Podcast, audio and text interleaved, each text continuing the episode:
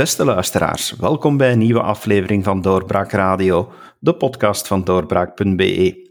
Ik ben uw gastheer David Geens en ik praat vandaag met Wilfried van Dalen. Hij is fractieleider voor de NVA in het Vlaams parlement. Welkom, meneer Van Dalen. Goedemiddag. Meneer Van Dalen, we hebben een nieuw politiek werkjaar. De regering Jan Bon 1 heeft een nieuwe septemberverklaring afgelegd. Dus dat is toch wel eens het moment om te praten met de fractieleider van de grootste regeringsfractie, vonden wij. Dus bij deze hebben we het thema duidelijk gemaakt voor onze luisteraars. Nu, als we even naar die septemberverklaring gaan kijken, die is zeer ambitieus, vindt u ook niet? Uh, ik denk het wel. Hè.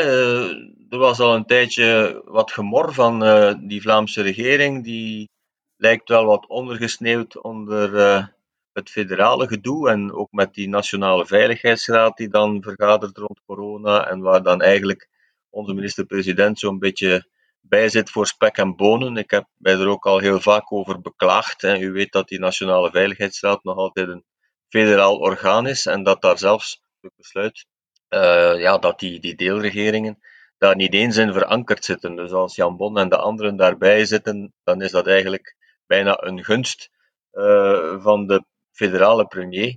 Maar dat is natuurlijk uh, ja, echte onzin, want als je kijkt naar de, de, de, maatregelen die geïmplementeerd moeten worden en de terreinen waar het over gaat, cultuur, welzijn, de gemeenten uh, die daar ook heel veel werk verzetten op dat, op dat gebied als het over corona gaat, ja, dan zie je dat dat bijna allemaal, uh, ja, of toch heel wat, hè, toch meer dan de helft van die dingen die daar beslist worden in die Veiligheidsraad, moeten dan uitgevoerd uh, door de deelregeringen, door de regio's. En dan is het toch wel absurd dat die regio's uh, daar niet eens verankerd zitten in die nationale veiligheidsraad. Maar goed, dit een, een zijsprongetje, maar doordat, mede daardoor, denk ik, was zo'n beetje het gevoel van ja, die Vlaamse regering en, en die minister-president, dat, die komen onvoldoende uit de verf. Hè. Corona, zoals u weet, we zitten nog altijd in de nationale noodtoestand. Ook daar uh, zijn wij wat overgeleverd aan die federale beslissingen. Um, en het was nu wel het moment om, uh, om toch eens de rug te rechten. En ik heb de indruk dat de Vlaamse regering en de minister-president dat zeker wel gedaan hebben met die septemberverklaring. Dat was maandag een, een assertieve regering die we hoorden, een assertieve minister-president met inderdaad, zoals u het noemt, een, bijzonder ambitieus programma. Uh, wat natuurlijk financieel toch wel een behoorlijke impact zal hebben. Maar we zitten nu eenmaal in een, in een uh, hele slechte situatie met corona. Uh, we hebben ja, minder inkomsten, meer uitgaven, extra maatregelen die nodig zijn om sectoren te ondersteunen. Dus we weten dat dat geld kost. We weten ook dat er geld nodig is om de sectoren opnieuw, om de economie, economie opnieuw op gang te trekken. En dat staat daar allemaal wel in, in die september. Dus het gaat over een 1,7 miljard euro nieuw beleid. Nieuw beleid, dus voor een deel beleid dat eigenlijk al beslist was vorig jaar in het regeerakkoord, maar waar nu heel wat dingen bij komen. 1,7 uh, miljard. Uh, maar dan ook 4,3 miljard investeringen. Hè. Investeringen, dat zijn ja, dingen die je eenmalig doet. Um, maar dat, uh, die dus ook in lengte van jaren natuurlijk dan, dan aangerekend worden. Niet allemaal ineens, die 4,3 miljard. Maar goed, het is toch, 1, het is toch 4,3 miljard en dat is toch heel wat. Dus ja, die 4,3 miljard, ja, die 4,3 miljard, dat, uh, dat is echt wel het speciale aan, uh, aan dit regeerprogramma, dat het investeren is in de Vlaamse economie, uh, als ik het goed begrijp. Jazeker, dus um, het gaat om tal van investeringen. Eén uh, punt die gisteren ook in de discussie was van, ja, waar, waar moet dat geld vandaan komen? Wel, wij rekenen daar wel voor een, voor een belangrijk deel op Europa. U weet dat de Europese Unie 5 miljard in het vooruitzicht stelt uh, voor België. Uh, dat wordt uitbetaald of toegekend op basis van concrete plannen. Hè. Je moet eerst vertellen wat je ermee gaat doen. Nu, wij vinden dat, dat daar toch van die 5 miljard, toch zeker 3 miljard naar Vlaanderen moet komen. we vinden dat dit een billijke, een billijke verdeling zou zijn. Dus wij hopen ook dat dat lukt en dat die plannen die wij gaan voorleggen ook, ook aanvaard zullen maar inderdaad, Wie gaat daar trouwens over beslissen, over die verdeling? Is dat de federale regering of is dat Europa zelf die dat beslist, hoe het verdeeld wordt? Ik dat daar, dat daar overleg dan, dan rond is. Zal, zal de krijtlijnen door Europa uitgetekend worden. Zal het dan wel binnen België, neem ik. Uh, binnen uh, ja, België, dat federaal, en, en de gemeenschappen en gewesten, zal daar toch wel een, uh, een, een soort akkoord over moeten komen. Wat vaak gebeurt met, met Europese middelen of Europese verplichtingen ook die wij krijgen, ja, dan gaan wij toch altijd eens intra-Belgisch kijken hoe dat, hoe dat uitgevoerd wordt. Als we nu even naar de plannen eh, verder kijken en we gaan er, als we, ik zou zeggen, erop inzoomen, eh, dan zie je dat er toch eh, in de eerste plaats op een, op een aantal pijlers wordt ingezet. En een eerste pijler die mij opvalt, is alles wat met het zorgsysteem te maken heeft. wat, wat voorziet de regering daar? Ja, daar is echt wel een, een daar wordt echt wel een flinke tand bijgestoken. in het regeerakkoord vorig jaar was voor welzijn, als we dan de brede, de brede term welzijn nemen, was vorig jaar al een verhoging van het budget van 550 miljoen uh, afgesproken. Daar komt nu eigenlijk nog een hele, een hele kwak bij. Um, als ik zeg 550 miljoen, dan betekent dat ook recurrent. Dus als we daar net over investeringen spraken, ja, dan zijn dat eigenlijk eenmalige uitgaven. Als je een brug bouwt, ja, dan bouw je één keer die brug en dan staat hij er. Um, met recurrente uitgaven, als dat bijvoorbeeld gaat over personeelskosten enzovoort, ja, die komen natuurlijk elk jaar terug. Uh, dus die verhoging van het budget welzijn, die was er al. Maar daar komt nu nog eens 525 miljoen bovenop. Uh, op kruissnelheid. Uh, en die is in de eerste plaats bedoeld, u herinnert zich dat dat een tijdje geleden de federale overheid had gezegd voor de personeelsleden van de ziekenhuizen, de mensen die in de ziekenhuizen werken, daar gaan we een, een loonsverhoging, dan gaan we dat statuut wat wat bijspijkeren. Uh, op dat moment komt er natuurlijk een onderscheid. Dan heb je mensen die in die federale ziekenhuizen werken, zeg maar, verpleegsters. En dan verpleegsters die in de Vlaamse zorginstellingen, in de woonzorgcentra werken. En dan ontstaat er een kloof tussen. Dat is natuurlijk niet de bedoeling.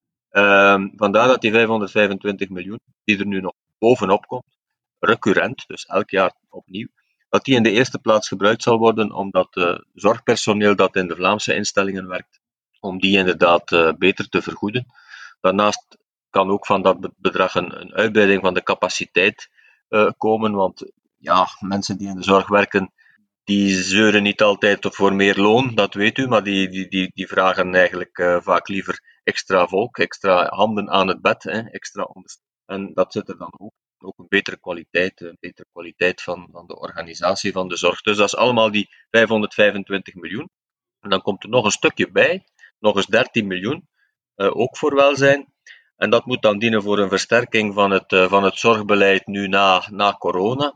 En daar zit ook een stukje in, als ik het goed, uh, als ik het goed gelezen heb, voor jeugdhulp, voor geestelijke gezondheid. Dus samen is dat dan ja, 538 extra voor, voor welzijn, bovenop die 550 die eigenlijk vorig jaar al afgesproken waren in het, in het Vlaamse regeerakkoord.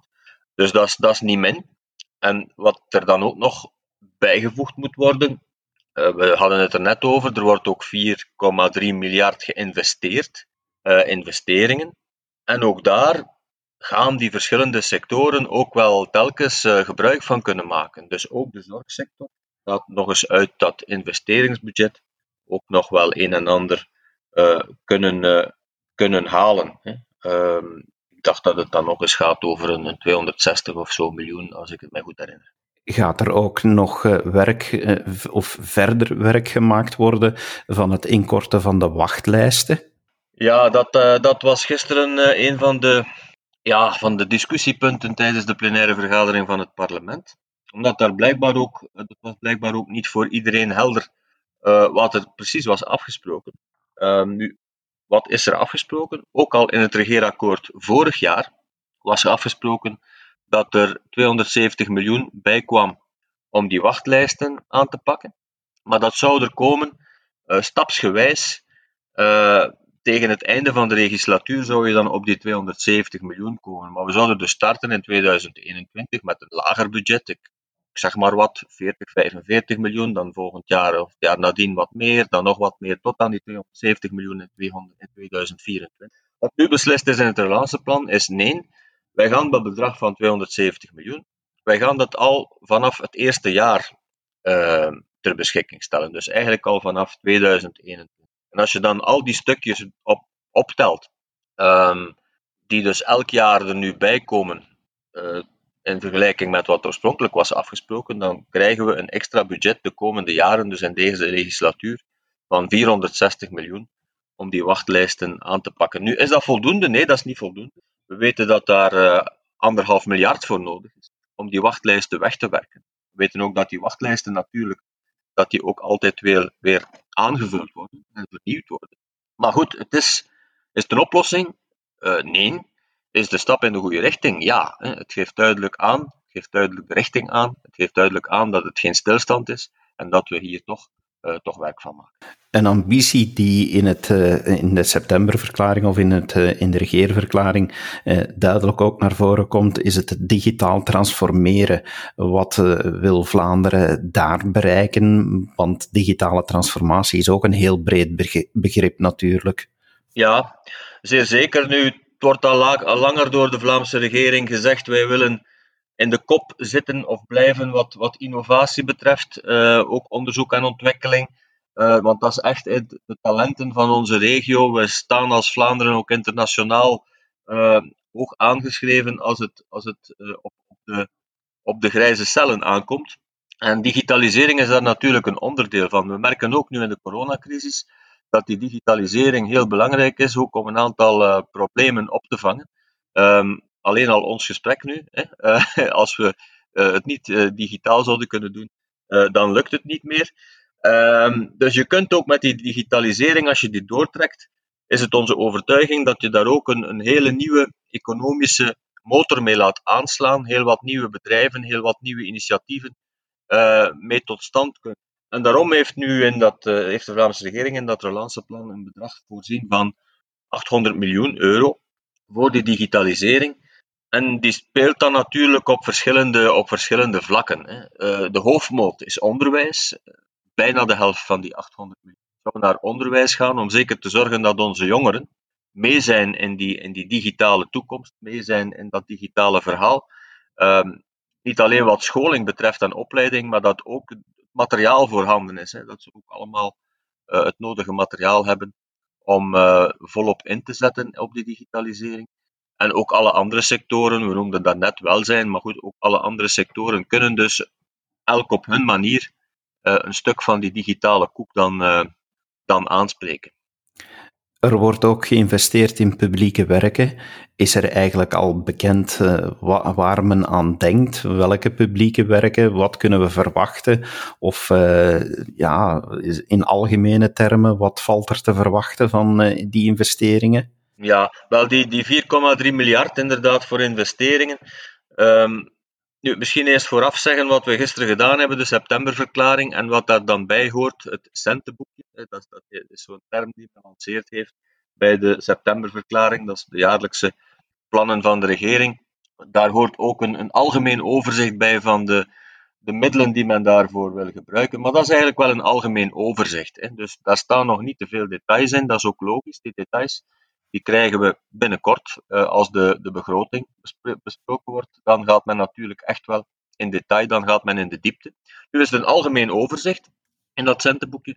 Dus wij, wij kunnen daar nog niet echt uh, uh, heel gedetailleerd in gaan, maar we weten toch wel dat van die 4,3 miljard men daar anderhalf miljard wil investeren in, ja, laten we zeggen, publieke investeringen. En dat zijn dan ja, openbare werken, uh, dat, zijn, dat kunnen de havens zijn, maar dat kan evengoed culturele infrastructuur zijn, sportinfrastructuur, zorginfrastructuur, wat ik net al zei. Congrescentra wil men ook op inzetten, erfgoed wil men ook een tandje bijsteken. We weten, ik heb dat er zijn al heel wat onderzoeken die aangeven dat precies ons, ons erfgoed, ons onroerend erfgoed en de restauratie daarvan, dat dat uh, niet alleen heel wat werkgelegenheid uh, meebrengt, maar ook natuurlijk in de vorm van toeristische producten enzovoort, toch een hele grote economische, uh, economisch terugverdieneffect uh, genereert. Mensen kan dat zo ook daar dus in investeren, in erfgoed. En wat daar ook gezegd is, is, dat is ook wel een leuke, fietspaden. Er wordt een, een bedrag opzij gezet, echt om fietspaden extra aan te leggen. En het zou erop neerkomen dat als een gemeente uh, 2 euro bijdraagt in een fietspad, dat de Vlaamse overheid daar dan 1 euro bijlegt. Dus op die manier krijg je een, een hefboom-effect en ga je alles samen meer realiseren op het einde van de rit. Dus uh, van die 4,3 miljard heel wat publieke investeringen. Uh, een belangrijke uitgave is ook 1 miljard voor klimaat. Het gaat ook hier opnieuw over investeringen.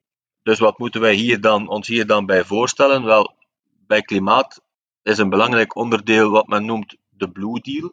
Blue, ja, dat is alles wat, wat met water te maken heeft. En we weten dat uh, in het kader van de klimaatproblematiek dat we steeds meer te maken krijgen met, met periodes van grote droogte, waterschaarste, dat we ook te maken krijgen met periodes van overstromingen.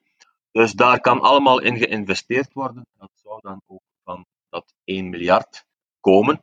Maar daarnaast blijven dan nog middelen voor ja, extra laadinfrastructuur voor elektrische wagens, eh, energiesparende renovaties van woningen, waterstof, hè, investeren in waterstof. Als we echt voor een aantal zaken over kunnen schakelen op waterstof, dan, uh, dan is dat echt wel winst. Er wordt al heel lang over gesproken. Uh, dat is ook niet allemaal niet zo eenvoudig. Maar bedoeling is toch om, om een aantal stappen vooruit te zetten wat uh, die waterstof in Vlaanderen betreft. Dus van die 4,3 miljard, ik zei al anderhalf miljard publieke investeringen, 1 miljard klimaat. Noemde daarnet ook al 800 miljoen digitalisering.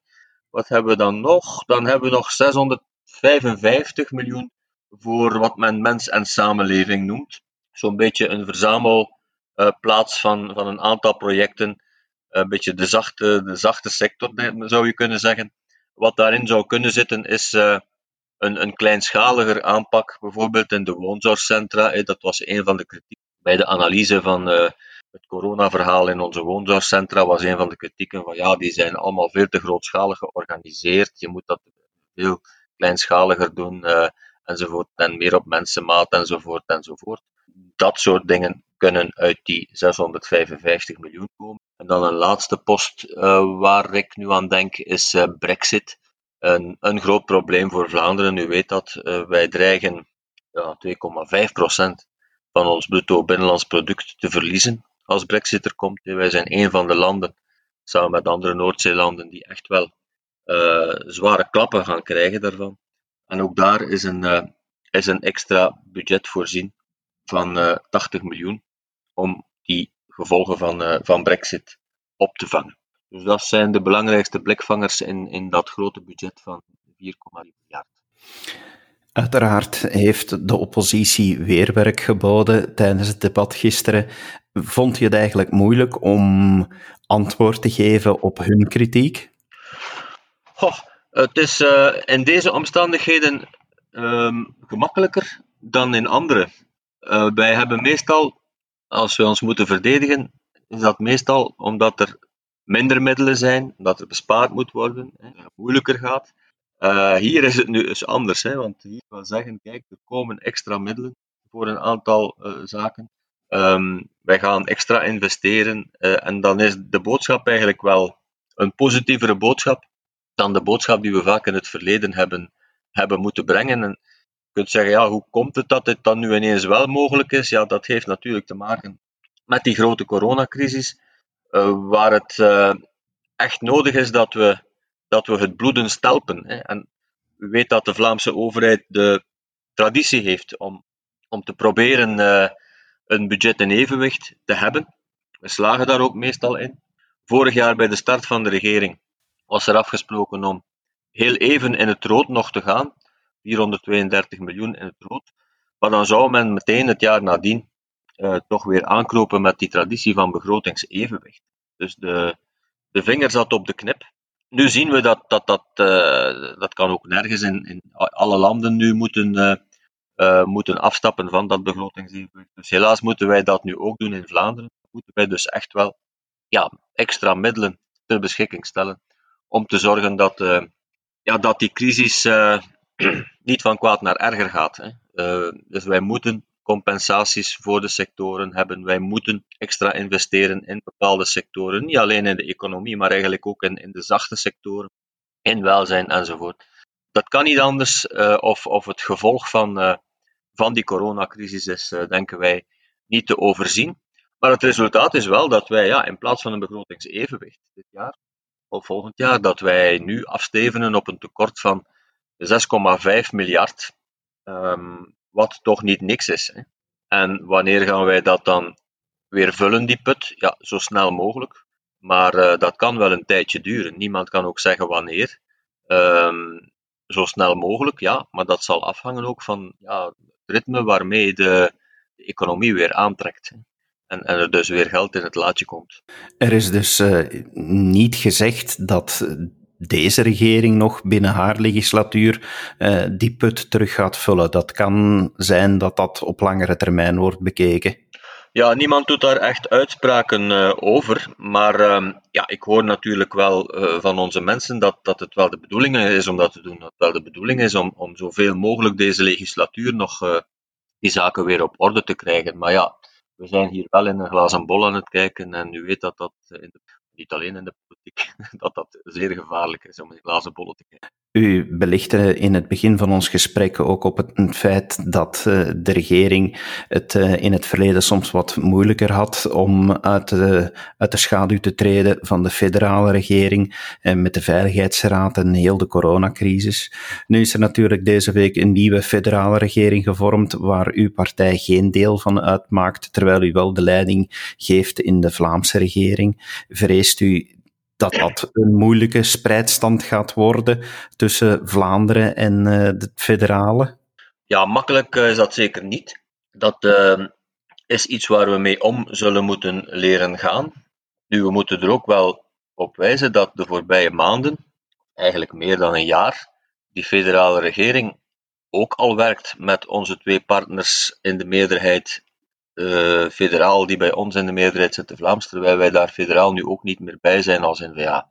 Dus uh, eigenlijk is die situatie vandaag ook al zo. Of was die situatie gisteren ook al zo. Maar goed, het wordt een moeilijke. Vooral omdat wij in dat Vlaamse regeerakkoord een aantal zaken hadden afgesproken. Uh, bijvoorbeeld dat wij samen aan die federale onderhandelingstafel zouden gaan zitten. Samen, dan bedoel ik met, met de verschillende Vlaamse partners op een VLD, CD&V en NVA om te proberen op dat federale niveau toch een aantal zaken uh, uit de brand te slepen die belangrijk zijn voor Vlaanderen. En er zijn ook heel wat verwijzingen in het Vlaamse regeerakkoord, tientallen verwijzingen, naar dat federale niveau, omdat wij natuurlijk wel voor heel wat thema's dat federale niveau in die zin nodig hebben dat, dat men daar geen beslissingen mag nemen die haak staan op de dingen die wij in Vlaanderen willen voorbeelden zijn, zijn zeer talrijk, maar bijvoorbeeld wij willen in Vlaanderen een tewerkstellingsgraad van 80%. Dat is een van de grote doelstellingen in het regeerakkoord. Dus van de mensen die kunnen werken, zouden 80% effectief ook moeten werken. Um, dat staat in ons Vlaams regeerakkoord. Is ook een van de aanbevelingen nu van het expertencomité dat is ingesteld om de gevolgen van corona uh, op te vangen. De expertencomité, economische expertencomité, sociale experts. Ook zij zeggen dat, die tewerkstellingsgraad, heel belangrijk, 80%. Maar dan moet je federaal een beleid hebben dat niet haak staat op, op de dingen die wij willen doen. En als wij die 80% willen halen, betekent dat dat werken meer beloond zal moeten worden. Dat ja, werkzoekenden, niet-actieven, uh, actiever moeten uh, aangespoord worden om aan het werk te gaan. Dat het systeem van brugpensioen en dat soort dingen afgebouwd moet worden dat mensen die ziek zijn geweest en weer aan het werk willen, dat dat sneller kan, dat die beter begeleid worden. Dat zijn allemaal zaken die nodig zijn, maar waarvoor wij wel het federale niveau nodig hebben. Dus het is belangrijk dat dat federale niveau beslissingen neemt die het Vlaamse beleid ondersteunen en geen beslissingen die het Vlaamse beleid uh, tegenwerken. Een ander voorbeeld is ook, dat staat ook in het Vlaamse regeerakkoord, ook daar wilden wij bij die federale overheid voor aankloppen. Wij moeten toch dringend naar een sterkere positie van onze deelstaten, van onze regio's in Europa en in de internationale instellingen, in de Europese instellingen, maar ook ruimer in de OESO enzovoort. Ik heb het al, al zo vaak gezegd, het is absurd dat wij voor bepaalde thema's, voor bepaalde bevoegdheden, waar wij in Vlaanderen eigenlijk al, uh, al sinds de jaren 70 soms, hè, 100 uur enzovoort, dingen waar wij al sinds de jaren 70 voor bevoegd zijn, daar moeten wij, zodra het Europees te sprake komt, moeten wij via de Belgische stem spreken. Nu, daar zijn wel allerlei afspraken gemaakt van hoe dat dan gaat, uh, met beutrollen enzovoort, maar dit is absurd. Hè. Het wordt hoog tijd dat wij voor die dingen waarvoor wij bevoegd zijn in Vlaanderen, dat wij ook rechtstreeks daarover uh, in die internationale gremia het woord kunnen voeren. Dus ook dat staat in het Vlaams regeerakkoord als een thema dat besproken moet worden aan die federale onderhandelingstafel. Dus dat was de bedoeling, dat wij dat samen met de drie partners allemaal zouden gaan verdedigen in die federale onderhandelingen. Ja, u weet dat het anders gelopen is. Dus wij zijn daar niet blij mee natuurlijk. Wij hadden het liever anders gezien. Uh, het had ook anders gekund. Op een bepaald moment was het ook anders. Hè, het akkoord manier de week. Uh, dat toch een, een belangrijk, uh, ja, de krachtlijnen gaf. Het was toch een belangrijk raamakkoord waar we mee voort konden. Nu goed, dat is allemaal niet doorgegaan. Um, ik heb gisteren al grappend gezegd, door omstandigheden. Het is er niet doorgegaan. Uh, het is wat het is. Hè. Wij zijn er niet bij als NVA. Onze twee partners in de Vlaamse regering zijn er wel bij in die federale regering. Dus wat nu vooral belangrijk is voor ons, en was voor ons uh, met het oog op die septemberverklaring van maandag, wat belangrijk was, is om te horen of die partners in de Vlaamse regering allemaal nog wel van plan zijn om dat Vlaamse regeerakkoord, dat zeer uitvoerig is, zoals u weet, is echt een heel gedetailleerd regeerakkoord, of iedereen nog van plan is om dat onverkort uit te voeren. En dan hebben we toch gehoord van iedereen, van alle partijen, van alle ministers, dat zij dat wel van plan zijn. Dat, dat in elk geval de vaste wil bestaat om dat Vlaamse regeerakkoord onverkort uit te voeren. En ik denk dat dat, dat, dat de belangrijkste conclusie ook is na de verklaring van maandag en het debat van, uh, van woensdag, dat het daar in elk geval niet aan ontbreekt, aan de vaste wil van iedereen, om, uh, om het akkoord dat wij vorig jaar gesloten hebben, om dat akkoord inderdaad uh, uit te voeren. Meneer Van Dalen, hartelijk dank voor het feit dat u zulke uitgebreide toelichting hebt willen geven bij de regeerverklaring en dat u als grootste fractie vanuit de regeringspartijen dit wilde toelichten. Dank u wel daarvoor. Bedankt. Dag. En u, en u, beste luisteraar, ook heel hartelijk dank dat u hebt afgestemd op onze podcast. Graag tot een volgende keer. Dag.